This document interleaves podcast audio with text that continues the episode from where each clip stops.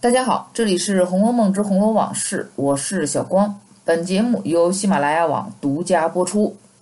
俗话说得好，三个女人一台戏，《红楼梦》当中大观园那可是有一大群女人，因此可想而知，每天都有各式各样不同的戏码上演。其中之一就是为了引起领导注意而进行的没有硝烟的战争。竞争这两个字儿时时刻刻地出现在各个角落，甚至小到一个倒茶。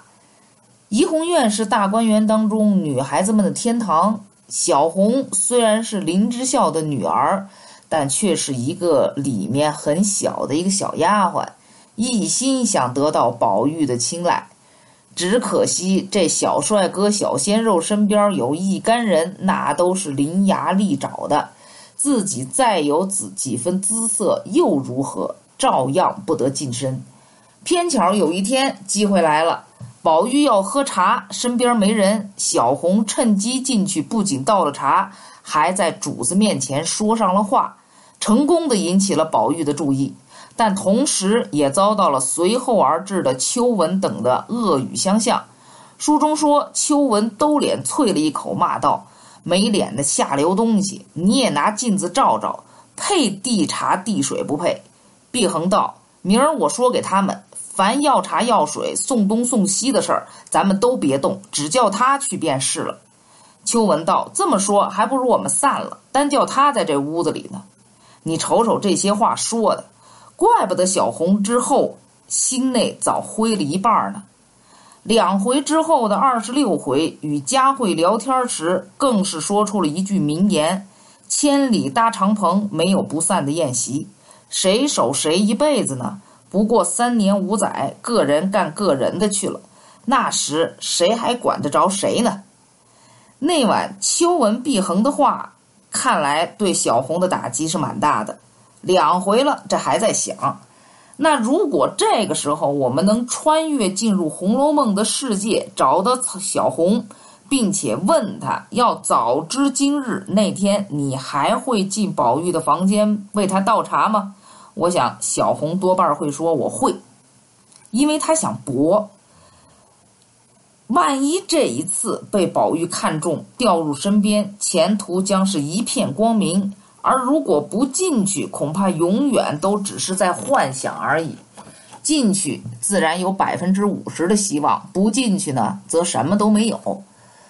曹雪芹对小红倒茶这一形象的描写，我认为有以下几点含义，值得我们大家好好想一想。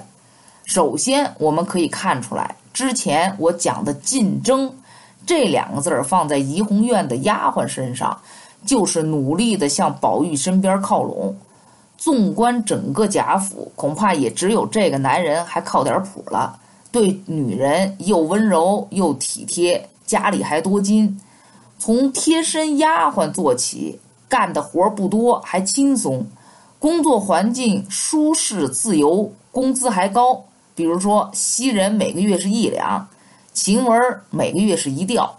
那么认真的干着贴身丫鬟，再凭着漂亮、聪明、忠心和近水楼台先得月，怎么可能不会被宝玉看上、青睐有加？再逮个机会像袭人似的当个侍妾，也是有可能的。万一再得宠，哇塞，那可不是只改变自己的地位了，甚至可以说是造福下一代，总比年龄到了拉出去配个小子。结果再生一小奴才强得多得多了吧？这是站在小红的身份考虑。那么再来看看已经是贴身丫鬟的秋文呢？他们当然要严防死守了。本来现在就已经僧多粥少，再放一个进来咋可能？这不是增加自己成功的难度吗？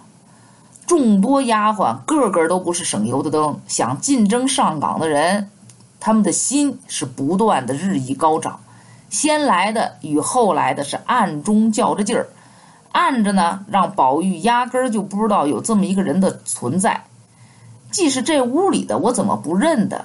明着呢，自然是一顿当面的羞辱，灭了对手的心中欲望之火，该干嘛干嘛去。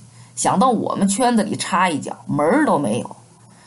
这其中的冷酷血腥简直是显而易见。只不过小红还小，还年轻，心只灰了一半她也不想想更厉害的袭人、晴雯可都还没上场呢，否则肯定全灰。第三，小红之所以一搏的原因，还因为大观园的丫头至少分三等，第一等那就是那几个贴身的，二等呢只是比一等的年龄小，资格浅，是刚进怡红院的。但姿色什么的一点没落下，他们就是等着一等的嫁人了什么的离开之后，自己去补位，得个上升的机会。一代新人换旧人嘛。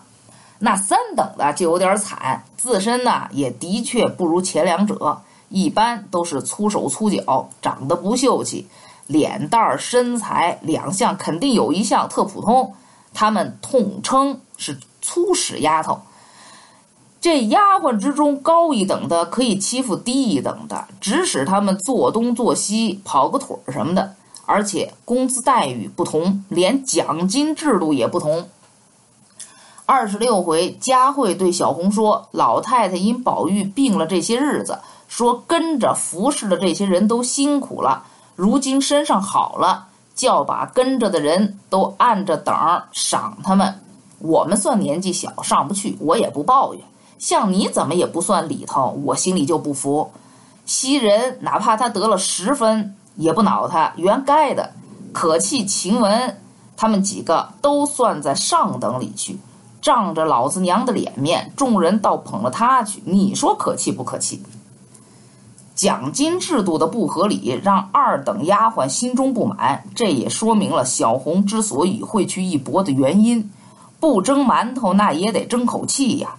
虽说不可能有什么公平可言，但不争取就是自动放弃，更划不着。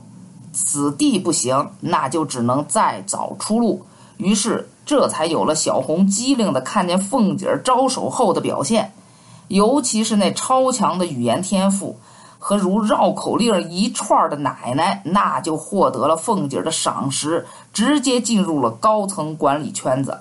学些眉眼高低、出入上下、大小的事儿，也得见识见识才是正经。有这能力，何必再去争宠，做人家的众侍妾之一呢？所以小红的这次倒茶，不仅看出大观园中不见硝烟的残酷竞争，也让我们看到小红这以退为进，或许以后真的可以海阔天空了。好，那今天的《红楼梦之红楼往事》就到这里结束。我是小光，本节目由喜马拉雅网独家播出，欢迎大家下次继续收听。